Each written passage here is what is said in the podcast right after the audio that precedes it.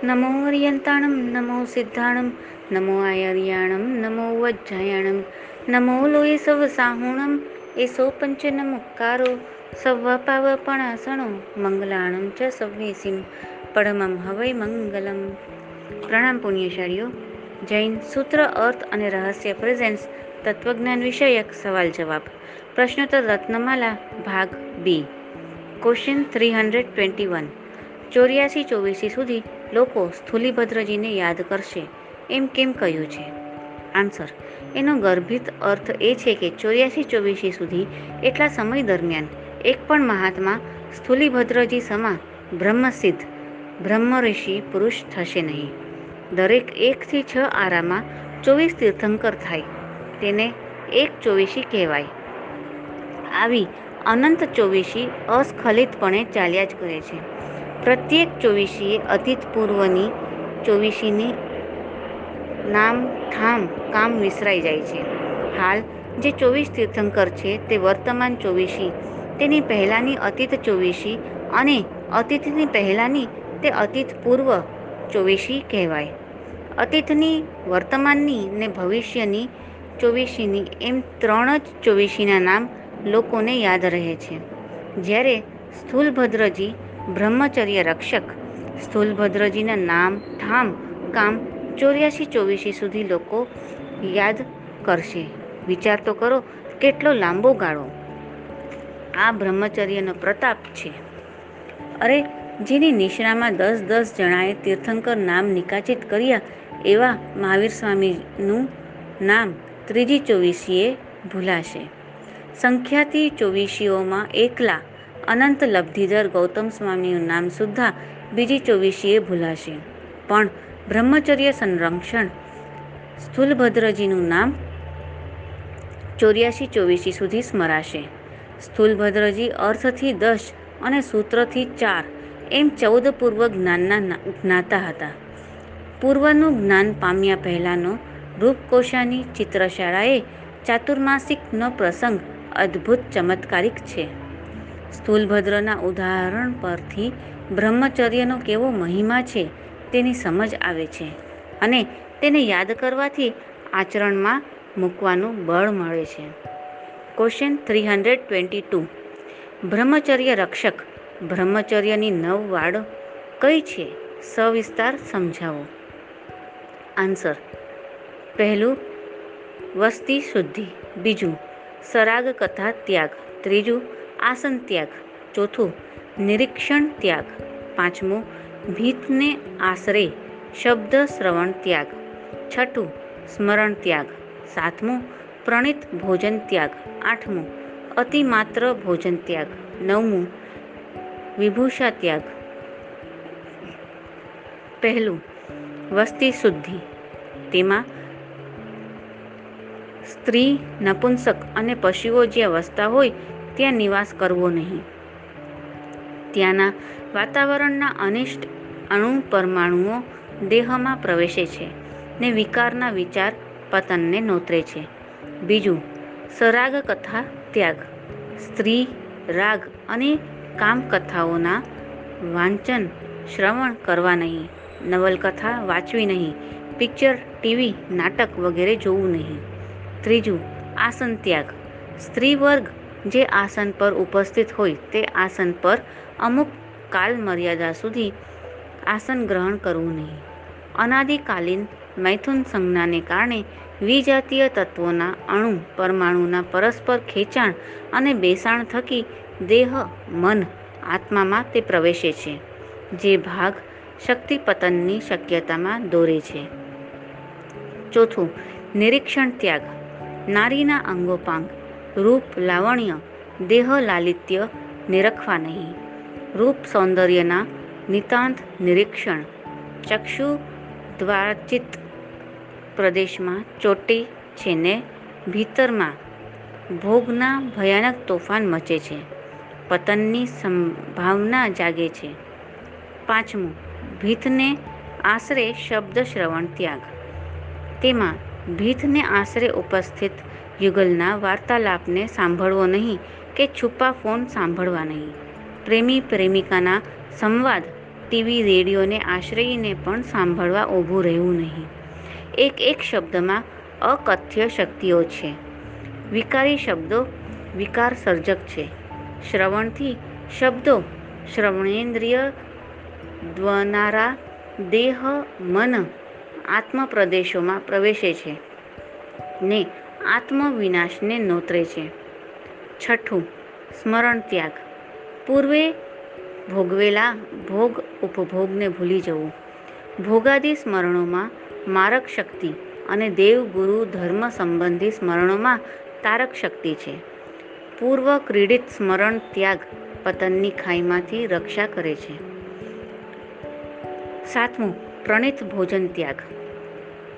તેમાં મિષ્ઠાન જેવા ભારે ભોજનનો ત્યાગ અથવા નિયમન માદક રસમય મિષ્ટ આહાર વાસનાને વકરાવે છે. ભોજનનું દર્શન ચક્ષુરેન્દ્રિય દ્વારા ભોજનની સુગંધ ધ્રાણેન્દ્રિય દ્વારા, ભોજનનો સ્પર્શ સ્પર્શેન્દ્રિય દ્વારા ને ભોજનનો સ્વાદ રસેન્દ્રિય દ્વારા આત્મપ્રદેશમાં પહોંચે છે. ને આહાર શક્તિને ભોગાશક્તિ દ્વારા પતનને નોતરે છે. આઠમું, અતિમાત્ર ભોજન ત્યાગ. અતિશય આહાર આરગવો નહીં. પેટમાં રહેલ આહારના ભાર સાથેનો વાયુ, અપચો ને કબજિયાતના દબાણો વાસના પુષ્ટિ કરે છે. પતનની શક્યતા જાગે છે. સંયમિત આહાર આત્મશુદ્ધિનું પ્રબળતર પોષક પરિબળ બને છે. નવમું વિભૂષા ત્યાગ સૌંદર્યવર્ધક દ્રવ્યો પરના પ્રતિબંધને વિભૂષા ત્યાગ કહે છે. સુંદર વસ્ત્રો, ઓછા વસ્ત્રો, આભૂષણો, પફ, પાવડર વગેરે સૌંદર્ય પ્રસાધનો વિષય વિલાસની લાલસાઓમાં લપટાવે છે. આવા દ્રવ્યોની પ્રતિજ્ઞા બ્રહ્મચર્ય સહાયક બનાવે છે. ઉપરની નવ વાળોને સમજીને અમલમાં મૂકીને સાધુ, સાધ્વી, શ્રાવક, શ્રાવિકાઓએ બ્રહ્મચર્ય નિષ્ઠ બનવા પ્રયત્ન કરવો. Question three hundred twenty three. બ્રહ્મચર્ય વ્રતને ઉત્તમ વ્રત તરીકે કેમ ગણાવ્યું છે? નિશ્ચય નહીંથી બ્રહ્મચર્ય કોણે કહે છે? આન્સર. પાંચ ઇન્દ્રિયોમાંથી સ્પર્શ ઇન્દ્રિયનો અભ્યાસ જીવને ઘણો છે, કારણ કે દરેક ભવમાં તે ઇન્દ્રિય હોય જ છે. તેને રોકવાથી સંસાર વૃત્તિ મોડી પડી જાય છે. સર્વ પ્રકારના આરંભ તથા પરિગ્રહના સંબંધનું મૂળ છેદવાને સમર્થ એવું બ્રહ્મચર્ય પરમ સાધન છે. એક વિષયને જીતતા જીત્યો સૌ સંસાર, નૃપતિ જીતતા જીતીએ દળ દળપુરને અધિકાર. પરમાર્થ હેતુ માટે નહીં ઉતરવાને ટાઢા પાણીને મુનિને આજ્ઞા આપી, પણ અબ્રહ્મચર્યની આજ્ઞા આપી નથી ને તેના માટે કહ્યું છે કે, અલ્પ આહાર કરજે અપવાસ કરજે, એકાંતર કરજે, છેવટે ઝેર ખાઈને મરજે, પણ બ્રહ્મચર્ય ભાંગીશ નહીં. સાચા બ્રહ્મચારીને તો સ્ત્રીના પરિચયનો ભાવ પણ આવતો નથી. ભ્રમ એટલે આત્માને ચર્ય એટલે ચરવું, વિચરવું. નિશ્ચય નહીંથી બ્રહ્મચર્ય એટલે આત્મામાં વિચરણ કરવું. યાવત જીવ શરીરથી બ્રહ્મચર્ય પાળ્યું પણ એ તો શુભ રાગ છે. આત્મા પોતે જ બ્રહ્મ સ્વરૂપ છે ને તેની નિર્મળ પર્યાય દ્વારા તે બ્રહ્મ સ્વરૂપ આત્માને જાણે ત્યારે તેનું નામ બ્રહ્મચર્ય કહેવાય. બ્રહ્મચર્ય એટલે આત્મામાં વિચરણ કરવું, અર્થાત આત્માનો ઉપયોગ આત્મામાં જ રાખવો. Question three hundred twenty four Jain ધર્મના અમુક સંતો આ કલ્યાણને વધારે મહત્ત્વ આપે છે અને પર આત્મા કલ્યાણને ગૌણ સ્થાન આપે છે. તે કેટલું યોગ્ય છે? આન્સર, ભાઈ, એક સામાન્ય વાત છે કે, જો મારે તમને લાખ રૂપિયા આપવા હશે, તો મારે પહેલાં લાખ કમાવા તો પડશે ને? જો મારી પાસે જ નહીં હોય, તો હું ગમે તેટલું ચાહીશ, તો પણ તમને લાખ રૂપિયા કેવી રીતે આપીશ? એમ, જો મારે પર આત્મા કલ્યાણ કરવું હોય, તો પહેલાં મારે મારા આત્માનું તો કલ્યાણ કરવું પડશે ને? તીર્થંકર અવધિ જ્ઞાન સહિત જન્મે છે. છતાં પણ કોઈને ઉપદેશ આપવા લાગી જતા નથી. દીક્ષા લીધા પછી પણ જ્યાં સુધી કેવળ જ્ઞાનની પ્રાપ્તિ કરતા નથી, ત્યાં સુધી મૌન સેવે છે. બીજા લોકોના કલ્યાણ કરું એમ કરીને ઉપદેશ આપવા બેસી જતા નથી. કેમ કે જાણે છે કે હજી હું જ અધૂરો છું. સંપૂર્ણ જ્ઞાનની પ્રાપ્તિ કરી નથી. તો આ અપૂર્ણ અવસ્થામાં જે આપીશ તે પણ અપૂર્ણ જ હશે. વિચાર કરો. છેલ્લેથી ત્રીજા ભવે સંકેતની પ્રાપ્તિ થઈ ગઈ છે. છતાં કેવળ જ્ઞાનની પ્રાપ્તિ નથી થતી. ત્યાં સુધી તીર્થંકરો મૌન નથી ખોલતા. સંપૂર્ણ મૌન સેવે છે. અને આપણે પાંચ મિનિટ પૂજા કરતા હોઈએ ને તો પણ ન મૌન રાખી શકીએ છીએ. ન આત્માની સ્થિરતા રાખી શકીએ છીએ. બાજુવાળાએ જરાક વિધિ બરાબર ન કરી તો તરત શિખામણ આપવા લાગી જઈએ છીએ. પણ આપણે એ નથી જાણતા કે ભટકતા ચિત્તે પૂજા ક્રિયા કરવી એ જ સૌથી મોટી અવિધિ છે. આમે કહેવત છે ને કે અધૂરો ઘડો છલકાય તમને ખબર છે? આદિનાથ દાદાની સાથે ચાર હજાર પુરુષોએ પણ દીક્ષા ગ્રહણ કરી હતી. આદિનાથ દાદા તો દીક્ષા લીધી તે દિનથી મૌન ધારણ કર્યું. હવે આ ચાર હજારને તો કાંઈ ખબર હતી નહીં કે દીક્ષામાં શું કરવું, શું ના કરવું, શું ખાવું, શું ના ખાવું. એટલે દાદા જેમ કરે તેમ કરવા લાગ્યા. દાદા કાંઈ ખાતા પીતા ન હતા તો તે લોકો પણ ભૂખ્યા રહેતા. પણ દાદા સિવાય બીજા બધાની ક્ષમતા કેટલી? બે ચાર મહિના જતા તો ભૂખ તરસ અસહ્ય થઈ ગઈ. હવે શું કરવું? દાદાને પૂછીએ તો દાદા તો કાંઈ બોલતા નથી. એટલે એ લોકોએ વગર છૂટકે સચિત પાણી ને ફળ, ફૂલ જે મળે તે વાપરવા લાગ્યા. દાદા આ બધું જોતા પણ એક શબ્દ બોલતા નહીં. કે અરે તમે બધાએ તો દીક્ષા ગ્રહણ કરી છે. આ સચિત વસ્તુ તમારાથી ખવાય પીવાય નહીં. કેમ? દાદાએ શિખામણ ન આપી. કેમ કે હજી પોતે કેવળ જ્ઞાન પ્રાપ્ત નહોતું કર્યું. પૂર્ણતાને પામ્યા નહોતા. પૂર્ણતાને પામ્યા પહેલાંનું બધું જ અધૂરું હોય. એમાં ઉત્સૂત્ર ભાષણનો દોષ લાગે. ઉત્સૂત્ર ભાષણથી અનંત સંસાર વધી જાય. પરંતુ આપણે આ બધું સમજવા કે માનવા ક્યાં તૈયાર છીએ? હું માઇકથી ભાષણ આપું એટલે હજારો લોકો પામે. અરે ભાઈ, પહેલાં તો તું પામ, ભલે આ કાળમાં કેવળ જ્ઞાન ઉચ્છેદ હોય, પણ સ્વાધ્યાય, ધ્યાન, કાયોત્સર્ગની સાધના દ્વારા તું તો સમ્યક દર્શનની પ્રાપ્તિ કર, પછી તું વેચવા નીકળ પ્રેક્ટિકલી તો કાંઈ કરવું નથી, તો પછી તું ગમે તેટલા ભાષણો માઇકથી આપ કે ટીવીમાં આપ. ન તું તારા આત્માનું કલ્યાણ કલ્યાણ કરી શકીશ, ન પરના આત્માનું. એક સામાન્ય આ ભૌતિક જગતનું ઓપરેશન કરવું હોય ને તો પણ પહેલાં સ્વયં સત્તર વર્ષ અભ્યાસ કરવો પડે છે. એ પછી પણ એક વર્ષ પ્રેક્ટિકલી ઓપરેશન ન કર્યા હોય ને ત્યાં સુધી ઓપરેશન કરવાની પરમિશન મળતી નથી. પેશન્ટ આંખ સામે મરતો હોય ને તો પણ એક ડૉક્ટર જેણે પ્રેક્ટિકલી અભ્યાસ નથી કર્યું ને તે ઓપરેશન કરી શકતો નથી. અગર ભૌતિક જગતમાં પણ આટલા કડક નિયમો છે.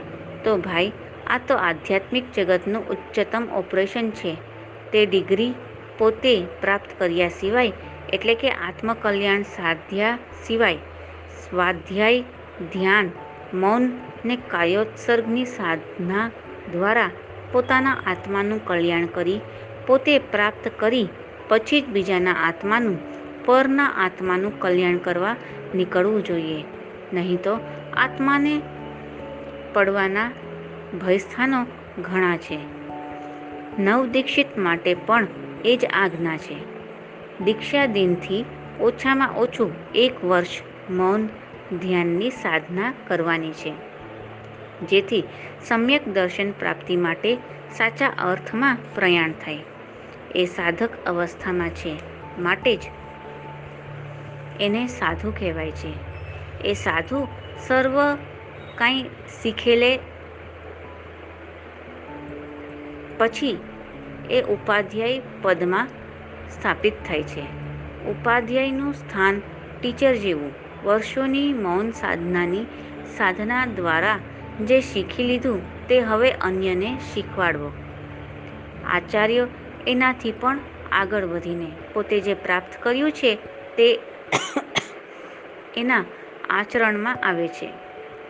જેનું આચરણ જ મૌન, ધ્યાન, શાંતતા, એકાંતતાનું પ્રતીક છે. એનું આચરણ જોઈને જ અન્ય શીખે છે. તેને હવે શબ્દોની જરૂર નથી. એ આચાર્ય. આમ, જે મહાત્મા આત્મકલ્યાણ સાધે છે, તે જ કંઈ પામે છે ને પામીને અન્યનું પર આત્મકલ્યાણ કરવામાં સહાયક બને છે. Question three hundred twenty five Chhath કરીને સાત જાત્રા કરીએ એટલે મોક્ષની પ્રાપ્તિ થાય. એ વાત સાચી છે? આન્સર સમય જતાં ભાષા, શબ્દો ને શબ્દના અર્થ બદલાઈ જાય છે. સાંકેતિક ભાષાના ગૂઢ રહસ્યો સમજમાં આવતા નથી એટલે અટવાઈ જઈએ છીએ. જુઓ આ વાક્યનો અર્થ શું થાય છે? છ, ઠહ કરીને સાત જાત્રા કરીએ તો મોક્ષની પ્રાપ્તિ થાય. છ એટલે પાંચ ઇન્દ્રિય ને છઠ્ઠું મન. ઠહ.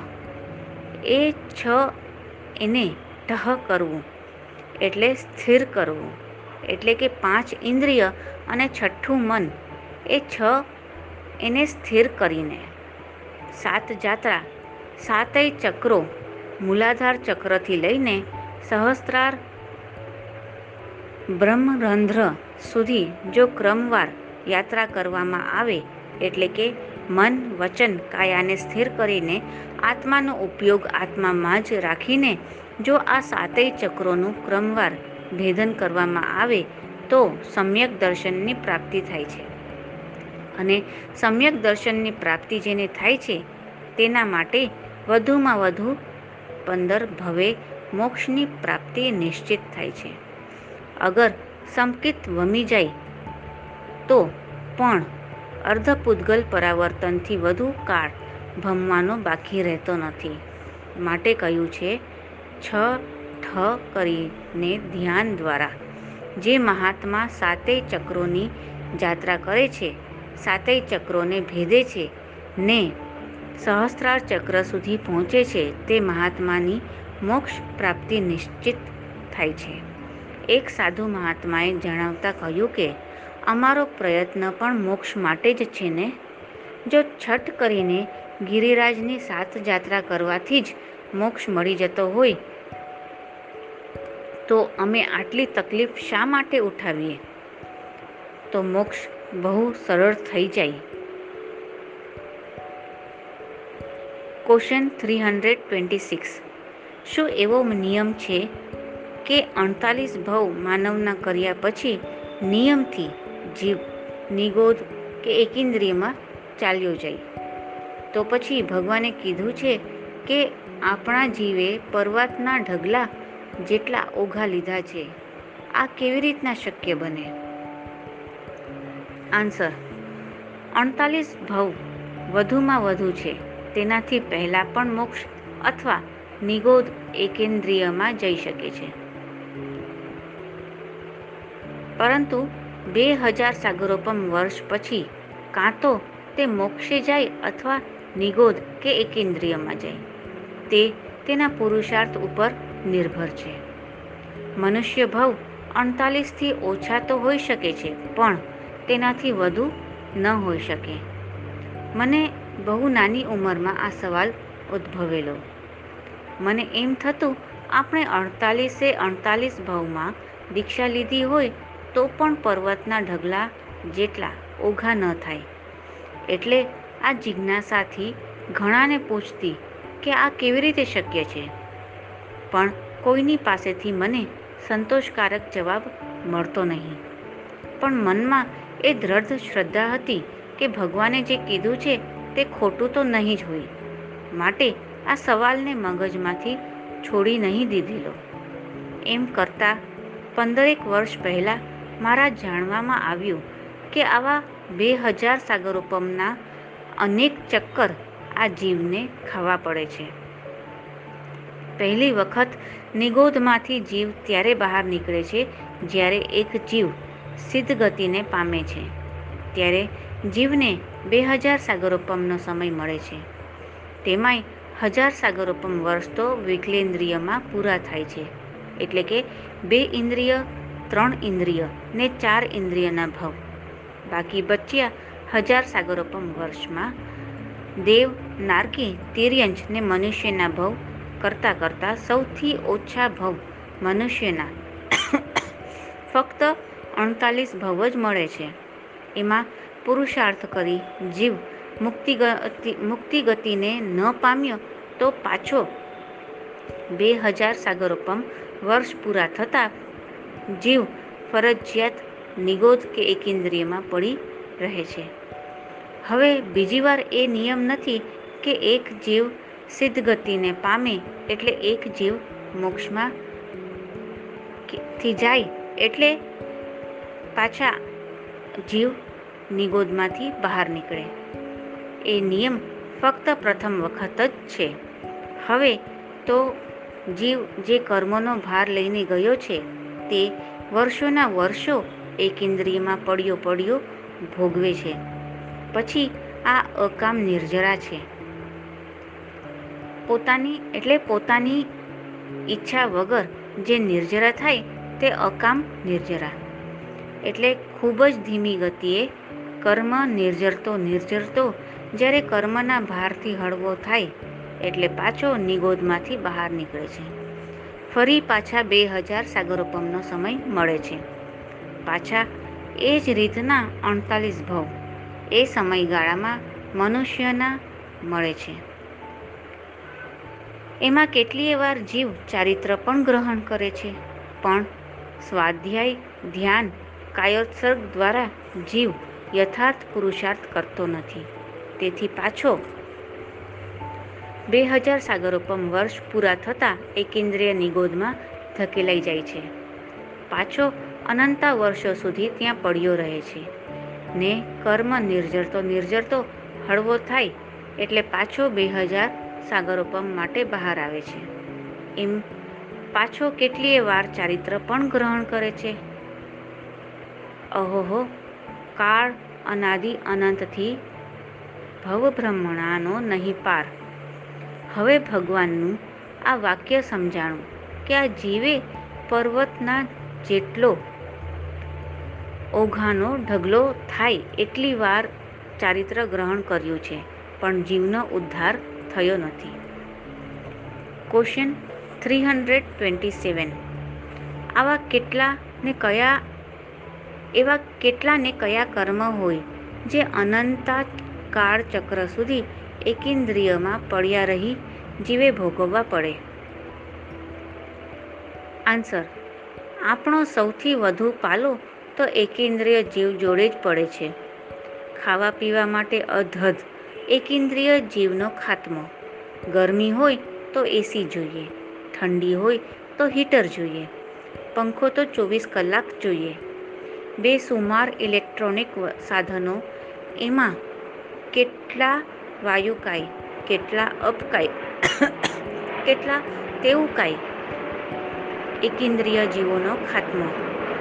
હિસાબ લગાવ્યો છે કોઈ દિવસ સ્વિમિંગ પુલમાં, બાથમાં. કેટલાય પાણી કાંઈનો ખાત્મો. અને પૃથ્વી કાંઈનો તો કોઈ હિસાબ જ નથી. વનસ્પતિ કાયના જીવોનો કેટલો અતિરેક? હવે આ બધા કર્મોના ઢગલા આત્મા પર ખડકીને અહીંથી રવાના. હવે બે હજાર સાગરોપમનો સમય પૂરો થઈ ગયો હશે તો જીવ જશે ક્યાં? એકેન્દ્રિય નિગોદમાં. ત્યાં તો કોઈ ટાઈમ લિમિટ છે નહીં કે અમુક વર્ષો રહીને જીવ ફરજિયાત ત્યાંથી બહાર નીકળશે.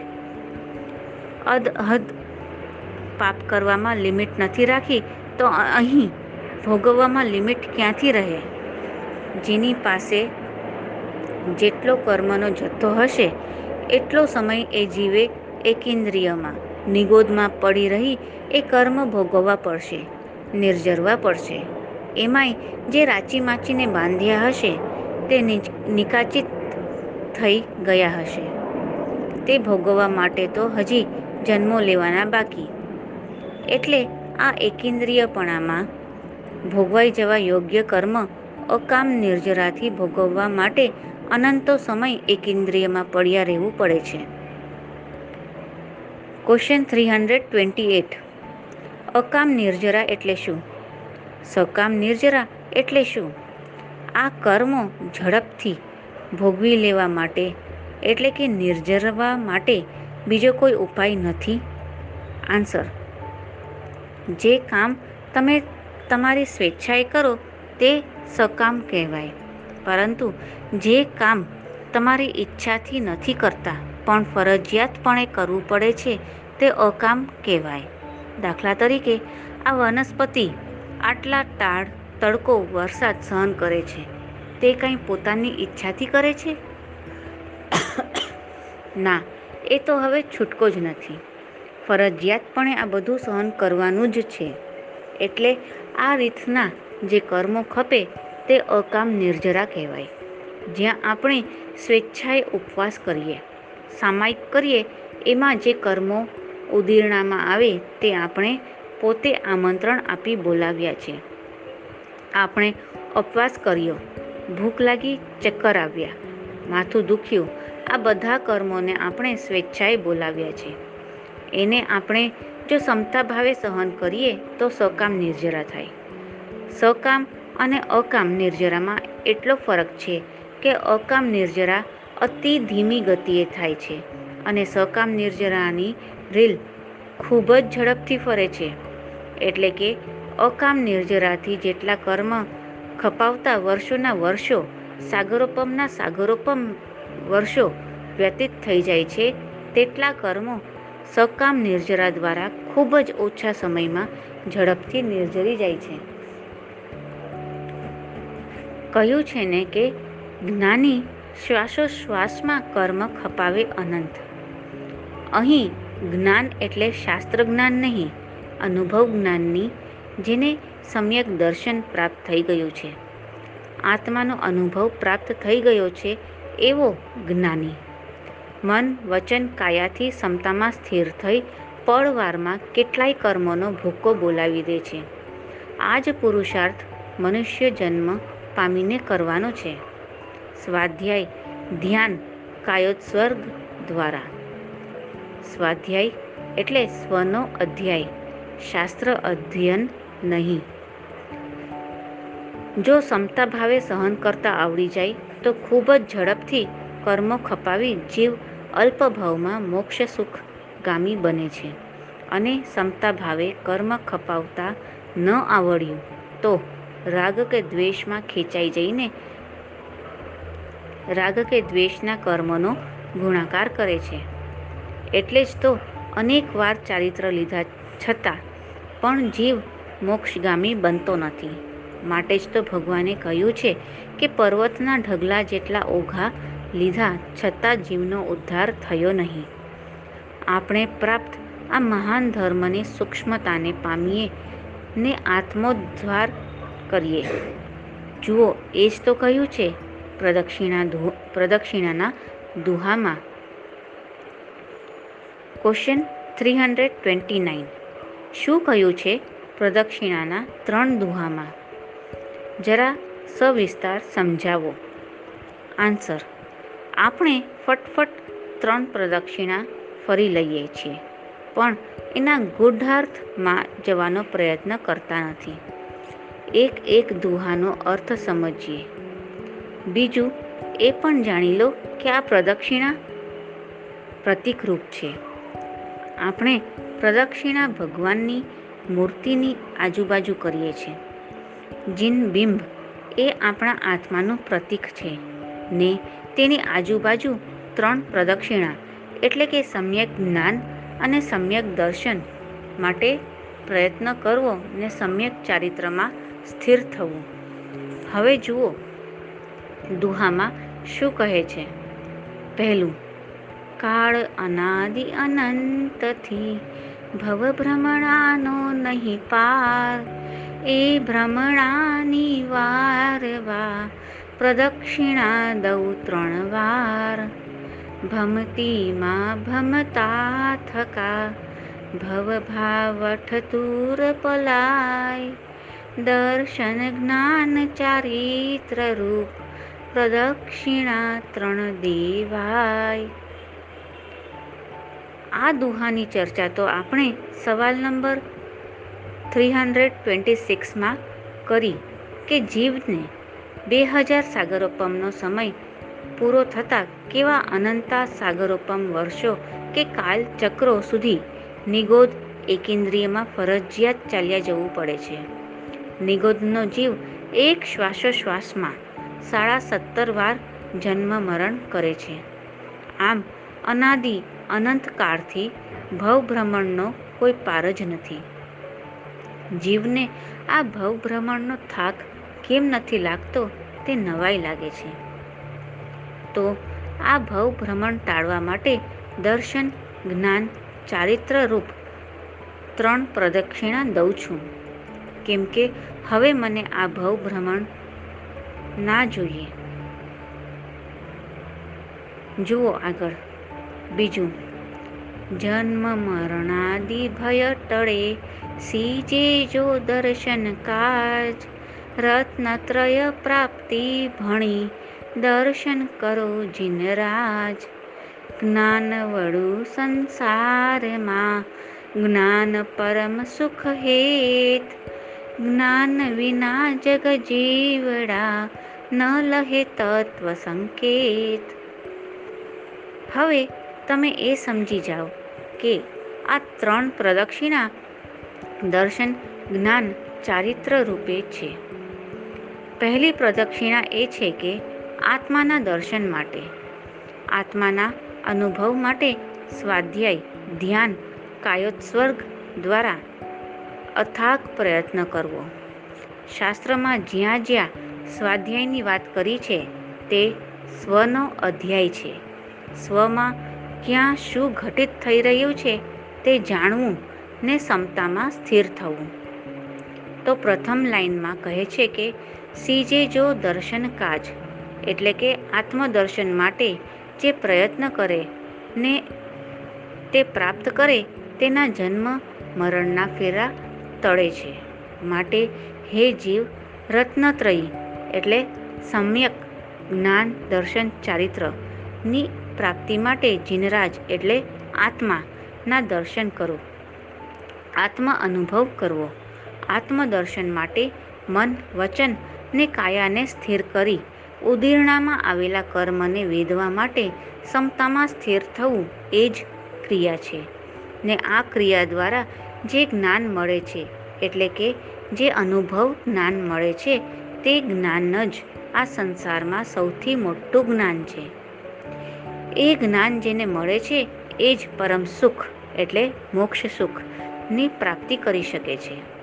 જેણે આ અનુભવ જ્ઞાન આત્માના અનુભવનું જ્ઞાન નથી મેળવ્યું, આત્મદર્શન નથી કર્યું, એવા જીવો તત્વનો સાર પામી શકતા નથી. જ્ઞાન વગર ક્રિયા નહીં ને ક્રિયા વગર જ્ઞાન નહીં. એમ જે કહ્યું છે તે આ આત્મ અનુભવ જ્ઞાન અને આ અંતરંગ ક્રિયાની વાત છે. અહીં શાસ્ત્ર જ્ઞાનની કે બાહ્ય ક્રિયાની વાત નથી. શાસ્ત્ર જ્ઞાન જાણકારી માટે બરાબર છે, પરંતુ આત્મ અનુભવ વગરના શાસ્ત્ર જ્ઞાનની કોઈ કિંમત નથી. હવે ત્રીજો દુહો જુઓ. ચયતે સંચય કર્મનો, રિક્ત કરે વળી જેહ ચારિત્ર ભાખ્યુ નિર્યુક્તિએ, વંદો તે ગુણગેહ. દર્શન જ્ઞાન ચારિત્ર એ રત્નત્રયી શિવદ્વાર ત્રણ પ્રદક્ષિણા એ કારણે ભવ દુઃખ ભંજન હાર આ આત્મા પર કર્મનો જથ્થો અનાદિકાળથી લાગેલો છે। તે રિક્ત કરવા, ખાલી કરવા, ખતમ કરવા માટે જે વ્યક્તિ પ્રયત્ન કરે છે, જે એ કર્મોને ખાલી કરે છે, નિર્યુક્તિ નામના ગ્રંથમાં તેને જ ચારિત્રી કહ્યું છે. ને આ કર્મનો જથ્થો ખતમ કરવા માટે સ્વાધ્યાય, ધ્યાન, કાયોત્સર્ગ દ્વારા જે પ્રયત્ન કરે છે એવા ગુણિયલને, એવા ચારિત્રવાનને વારંવાર વંદન છે. વળી કહે છે કે આ રત્નત્રયી જ દર્શન, જ્ઞાન, ચારિત્ર દ્વારા જ શિવદ્વાર એટલે કે મોક્ષ દ્વાર સુધી પહોંચી શકાય છે. તે જ ભવભવનું દુઃખ ભાંગનાર છે. એટલે જ એ કારણે જ ત્રણ પ્રદક્ષિણા દેવાની છે. આપણે એના હાર્દને સમજ્યા વગર દોડમ દોડ પ્રદક્ષિણા દીધી રાખે. પણ એ સમજ્યા નહીં કે આ પ્રદક્ષિણા આપણા જ આત્માની ફરતે આત્મામાં સ્થિર થઈ આત્મા અનુભવ પ્રાપ્ત કરવા રૂપ સમ્યક દર્શન કરવાનું છે. દર્શન પ્રાપ્ત થતાં જે અનુભવ જ્ઞાન પ્રાપ્ત થયું તે સમ્યક જ્ઞાન રૂપી પ્રદક્ષિણા છે ને સમ્યક જ્ઞાન દ્વારા જે આત્મામાં સ્થિર થઈને એ સમ્યક ચારિત્રરૂપ પ્રદક્ષિણા દેવાની છે. જેનાથી આપણા ભવ ભાવઠ દૂર પલાય. ક્વેશ્ચન થ્રી હંડ્રેડ થર્ટી દ્રવ્ય હિંસા અને ભાવ હિંસા વચ્ચે શું ભેદ છે તે સમજાવો. આન્સર જુઓ. રાગથી, દ્વેષથી, ક્રોધથી, માનથી, માયાથી, લોભથી અને પ્રમાદ ભાવથી આત્માના શુદ્ધ, શાંત સ્વભાવનો ઘાત થાય છે. આ બધાથી આપણા આત્માનો જે શુદ્ધ, શાંત સ્વભાવ છે, એનો ઘાત થાય છે. એ ભાવોને ભાવ હિંસા કહેવાય. પછી, જ્યારે ક્રોધને વશ થઈને કોઈને મારીએ, પીટીએ, હાનિ પહોંચાડીએ, કોઈના મનને અત્યંત દુઃખ પહોંચાડીએ, એવી વાણી, એવું વર્તન, એવું બધું કરીએ ત્યારે દ્રવ્ય હિંસા થાય. આમ ભાવ હિંસા એ દ્રવ્ય હિંસાનું કારણ ભાવ હિંસા પહેલાં, પછી દ્રવ્ય હિંસા આવે. જુઓ, બીજાના પ્રાણનો ઘાત કરવો એ હિંસા, પણ બીજાના પ્રાણનો નાશ, ઘાત એના આયુ કર્મના આધારે થાય છે. છતાં પણ બીજાના પ્રાણનો ઘાત કરવામાં નિમિત્ત બનનારે હિંસક કહેવામાં આવે છે. કેમ કે તેને હિંસા કરવાનો વિકાર ભાવ ઉત્પન્ન થયો. આ ભાવ થયો ભાવ હિંસા. હવે જો એનામાં હિંસા કરવાનો વિકાર ભાવ ઉત્પન્ન થાય, છતાં એનાથી બીજાનો પ્રાણઘાત ન થાય, તો પણ તે હિંસક જ કહેવાય. કેમ કે તેની અંદર એ વિકાર ભાવ ઉત્પન્ન થઈ ગયો. હિંસા કરવાનો. પછી ભલે હિંસા કરી કે ન કરી, પણ આ ભાવ હિંસા થઈ ગઈ. એનાથી ઉલટું, જો કોઈને હિંસાનો કોઈને હિંસાનો ભાવ ન હોય, છતાં તે બીજાના મૃત્યુમાં નિમિત્ત બને અને તેનાથી મૃત્યુ થઈ જાય, તો પણ તે હિંસક નથી. પણ જો તે ઘાતમાં પ્રમાદ છે, એટલે કે જીવરક્ષા માટે અસાવધાની છે, પછી ભલે હિંસાનો ભાવ નથી, છતાં પણ એને હિંસાનું પાપ લાગે. દાખલા તરીકે, મારો કોઈ જીવને મારવાનો ભાવ નથી, પણ હું ચારે બાજુ ડાફોડિયા મારતી ચાલું છું.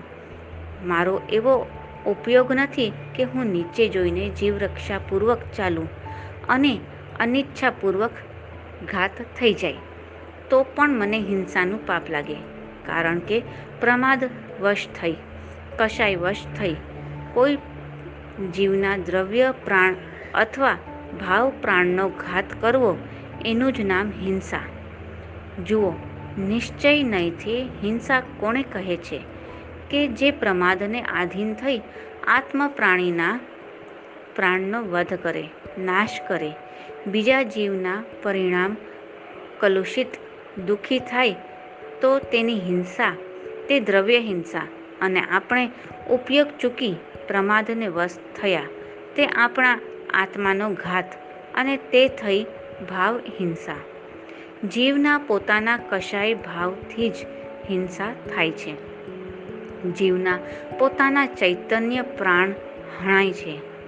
ઉપયોગે ધર્મ એમ જ્ઞાનીએ કહ્યું છે. શુદ્ધ ઉપયોગ જ્ઞાનીએ જેવો જાણ્યો છે, તેવો મારો આત્મા છે. એ લક્ષ્ય ચૂકી જવાય. ત્યાં આપણા આત્માની હિંસા થાય. બીજા જીવના પ્રાણ ન ધોબાય તો પણ આપણા આત્માનો ઘાત થાય. એ ભાવ હિંસા પુરુષાર્થ સિદ્ધ ઉપાય એમાં આવે છે કે રાગથી, રાગની ઉત્પત્તિ ને હિંસાને રાગની અનઉત્પત્તિ તે અહિંસા ભગવાને કેટલી સૂક્ષ્મ દ્રષ્ટિએ ભાવ હિંસા અને દ્રવ્ય હિંસા સમજાવી છે. એટલે જ અઢાર પાપસ્થાનકમાં પ્રાણાતિપાતને પ્રથમ પાપ કહ્યું છે. હવે આગળના સવાલ જવાબ આપણે નેક્સ્ટ ઓડિયોમાં જાણીશું. જેન આજ્ઞા વિરુદ્ધ કાંઈ પણ બોલાયું હોય તો મિચ્છામી દુક્કડમ પ્રણામ. અસ્તુ.